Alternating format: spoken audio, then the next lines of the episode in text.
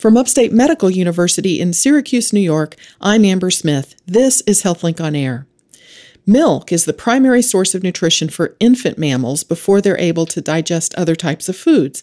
But many humans keep drink- drinking milk their whole lives, and it seems like we have more milk choices than ever before. Here to help us make sense of the options for milk is registered dietitian nutritionist Maureen Franklin. Welcome back to HealthLink on Air, Maureen. Thanks. Thanks for having me. Growing up, I don't remember milk coming from anything other than a cow. But today, there's many different types of milks. Um, before we get into them for comparison, I wanted to ask you about the nutrition that we get from the traditional dairy product milk. Okay, so it tends to seem that all these quote milk beverages or whatever you want to title them tend to use milk as their standard. So when we're looking at milk, an average cup has about eight grams of good high quality protein. It's a great source of calcium, all right, which is another thing in terms of bone health. I know we've talked about that. Um, it's a good source of potassium if it's something you're looking for as a potassium source. So, and there's no a concern sometimes people have when they do the sugars. A lot of people say, oh, this has added sugars. Well, that 12 to 13 grams is natural sugar, it's a lactose. So it's a beautiful package. It's all ready and ready to go. Good bioavailability, as we say, in terms of your body being able to typically digest it, unless you have something in terms of a lactose intolerance. So I think that's one thing people want to look at. Why are they switching from milk and why are they going to what I would more classify as an alternative? Okay. Now, I've, I've always heard calcium, the milk with the calcium helps to build bones. Is that only for developing kids or does that help adults? Adults. You know, when we talk about osteoporosis and people with osteoporosis, we still need a basic amount of calcium in our diet, no matter how old we are, you know, what age we are, what activity level. So that's an important feature. And I think one of the things I know we'll talk about is a lot of these products tend to have to add calcium back into the product. Now, I know pediatricians, uh, I believe they're still saying that most kids up to age two need whole milk, mm-hmm. but then there's 1%, 2% skim. Is that just a difference of fat content? Or? Typically, yes. Okay. So, what you're doing is the whole milk in terms of for children, we know that they need that in terms of, you know, growth, brain development. Um, after that, we're looking at do where are we getting our other sources of good types of fats so whole milk tends to be a higher amount of whole milk and that's why it's called whole milk um, then you go down to 2% so it's about cut in half that's the 2% label in terms of it as you go down the ladder in terms of 1% skim you're getting lower and lower in terms of the fat content you're not changing the quality of the carbohydrates you're not changing the protein you're basically not changing the calcium you know people might qualify that and say, oh, well, this has 302 versus this has 298. It's a relative number. Okay. So the main, you're right. The main thing is you're going down in terms of the types of the amount of fat in that milk product. Are there any downsides nutritionally to drinking milk your whole life? I mean, we we think of milk with kids, you know, drinking milk at meal time and things like that, but should adults still be drinking milk? I think it's a great, easy source in terms of you've got a blend of carbs, proteins. Um, you can have low fat. You get calcium in it. I think it's a great thing unless you're having any kind of concern in terms of like a lactose in problem.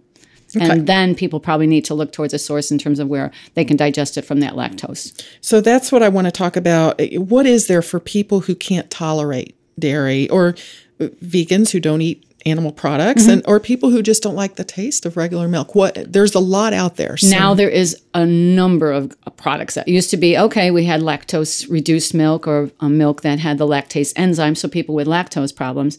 There was a very limited soy milk is probably the one that's been around the longest in terms of milk alternatives or non-dairy beverages whatever title you'd like to use. Soy milk's been around for a while. Now soy milk has a lot of competition because then the next baby that came in was almond milk now we have things, we have hemp milk, we have oatmeal milk, we have potato milk, we have cashew milk. We have so many, again, they call them milks. Um, so there's a lot of alternatives out there. So they're called milks, but they have nothing to, they're not, they don't come from cows. They're not a dairy product. No. Okay, so let's take them one by one. Um, the non dairy alternative soy milk. Mm-hmm. Um, how does that compare? What is it? Is the taste similar? The taste is very similar in terms of it. Um, the protein content is very similar in terms of it. it's roughly about the same eight grams of protein per cup, which is similar to what your milk is. Um, it's often fortified um, with calcium and different vitamins. Some people might get concerned about GMOs. Most of the ones use non-GMO ingredients in terms of it. What, but this let is, me let me. Oh, st- sorry. GMO? On genetically modified organisms, which people have a concern in terms of where is that food product coming from? Is it coming from a non GMO or a GMO? Another topic. Okay. All righty. a hot topic. Um, so, soy milk probably is the one that's been, as I say, around the most, probably the most recognizable at this point. Uh, not something that people don't go, oh, it's soy milk. Pretty much everybody's heard of soy milk.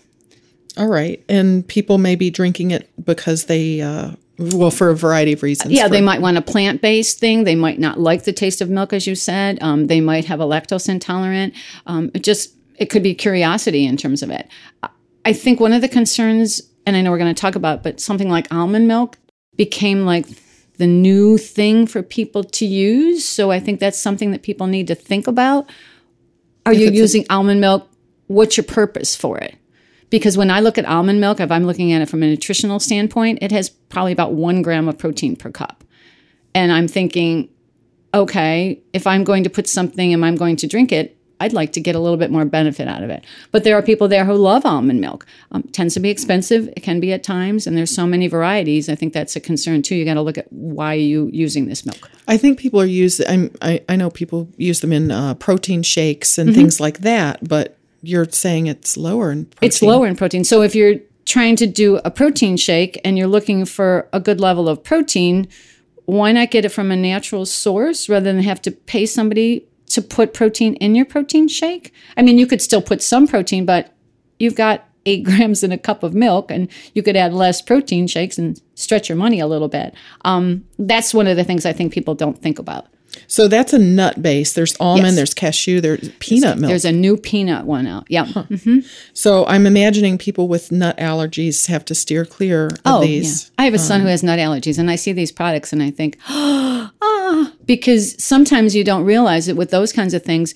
Um, it's like, oh, we're going to do cashews, we're going to do hazelnuts, we're going to do peanuts. In terms of then our company's going to start using those milks in their product, and then what's a concern for people with nut allergies? So maybe someone who is going more vegetarian wants to go more towards the nut base, but on the other side, we have the people with the nut allergies that have to be extremely careful because it could be in something and you don't, not unless you read that label and you're careful, you could be getting a peanut milk or something. Um, so do these nut based milks, do they have more fiber in them? Everything tends to be added back into these milks. So when you look at something and people go, oh, well, see, this has more calcium than milk. Well, it wasn't there originally. They had to add a lot of these products, a lot of these vitamins and minerals back into these products. They have to add calcium a lot of times. They have to add um, vitamins, B12, whatever that company is kind of tooting as far as that goes. Because basically, what they're doing is they're crushing the nuts or the almonds or everything, adding water. And especially with the almond milk and the other nut, they all that pulp where the protein and the good fiber and things are, that's extracted. Wow. That's Yeah. the nutritional part. Yeah, so it's like, okay, we took all that out. Now we have to put some of that back in so people think, oh, this is great because it's a high calcium product. But some products are already there that had it. Okay. Let's move on to grain based. So there's oat milk, there's rice milk. Yep. So oat milk, uh, again, a relatively new one. It can have a little bit higher fiber, okay, because of the oats. But again, question do I want to drink my fiber or would I rather get it from a bowl of oatmeal with maybe some fresh blueberries on it? Personal question in terms of it. Again, why are you using that? Um, what are you using it for? And what are you looking for as far as the nutritional value? If it's looking for fiber, there's other ways to get fiber. Um, rice milk, again, that tends to be the one that people with a lot of allergies would look at. So that can be one that people can use it for that purpose. But again, if you're looking at rice milk, the base is brown rice, all right, higher in carbs. So if I'm looking at it from another standpoint in terms of diabetes, and I'm looking at carbs, but I think, oh, I'm getting this, you have to be aware of what's in that rice milk. Okay. Well, that's that's good to know. What what is the taste like for oat? It doesn't sound. I haven't tasted the oat milk yet. I tasted the nut milks um, last year, and I did not like them. I was like, "Whoa!" These to me they had a terrible taste. They're thin. They were thin and just not a pleasant taste for me. As far as the price, when I was looking at it last year, it was pretty high priced in terms of it and not the best taste. So if you're looking for a, something that'll taste like milk, those these not do I not wouldn't think so. necessarily taste like milk. Again, something now the companies then start changing it. So almond milk unsweetened, some people can tolerate. Other want sweetened, so it has a little bit sweeter taste. So again, it's more palatable for them, and they're like, So "Oh, they're- this isn't so bad." So they add things to it. So they're adding sugar to it. Yes. Okay. Mm-hmm. And that's the other thing you want to look at all these. Are they adding sugar? You know, I have a an example here. We showed the chocolate almond milk. Well, unsweetened almond milk is going to taste totally different than your chocolate flavored almond milk. And it's going to have a different nutritional balance to it because they had add things to it. Okay.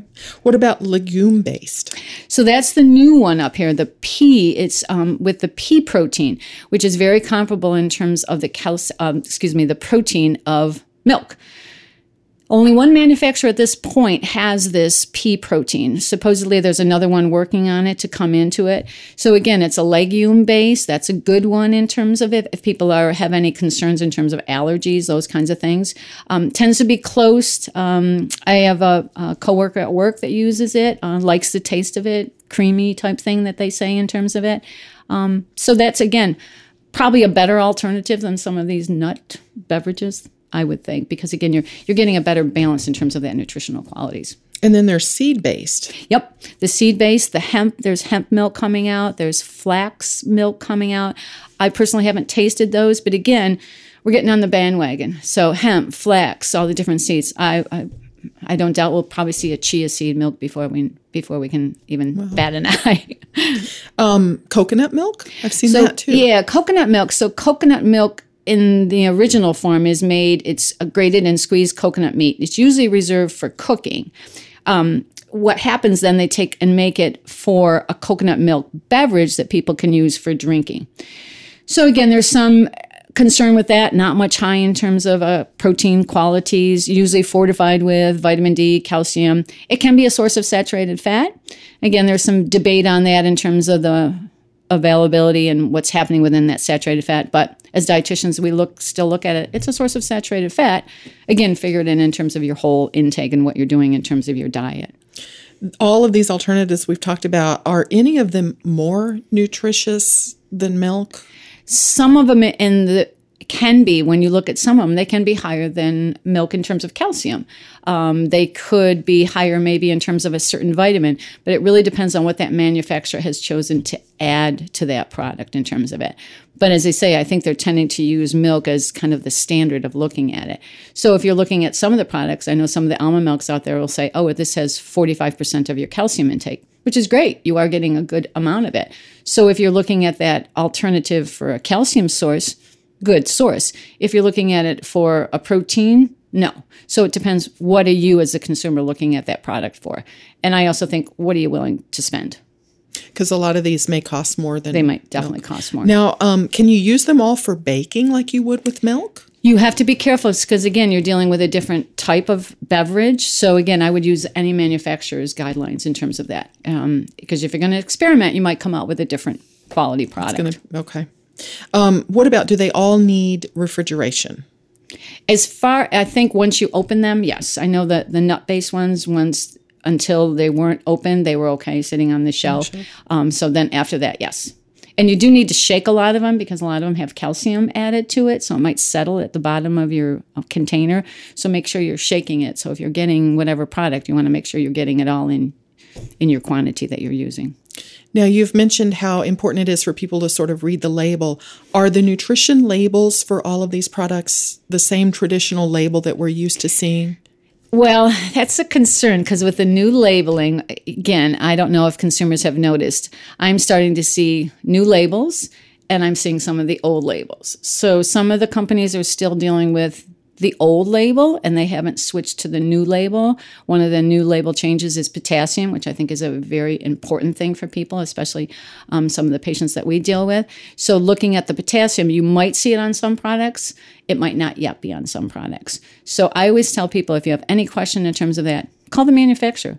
They're in the process of getting those new labels ready. So that's why they have that information. They might not it might not stop be in that package at this point. Or maybe online on the Online, manufacturer's yep, website. go in terms something. of it, go to the PDF, um, put the company in and get their updated nutrition information. I think is very important. Well, it seems like you have to do really some investigating if you're wanting to switch over to Yes, one of these. I think so. Just as in any kind of product or anything, just because it's the new thing out there, you need to ask those questions. Why am I using it? What am I willing to spend? Um, what do I want as far as taste? Um, my one big thing is it always goes back to taste. If you like it, great. If you don't like it, just because your neighbor is using almond milk or someone's telling you it's healthy, why do you want to use it? What are your concerns in terms of it? Well, good information. This has been very informative. Thank you so much. Thank you. My guest has been Maureen Franklin, registered dietitian nutritionist from Upstate. I'm Amber Smith for Upstate's podcast and talk show, HealthLink on Air.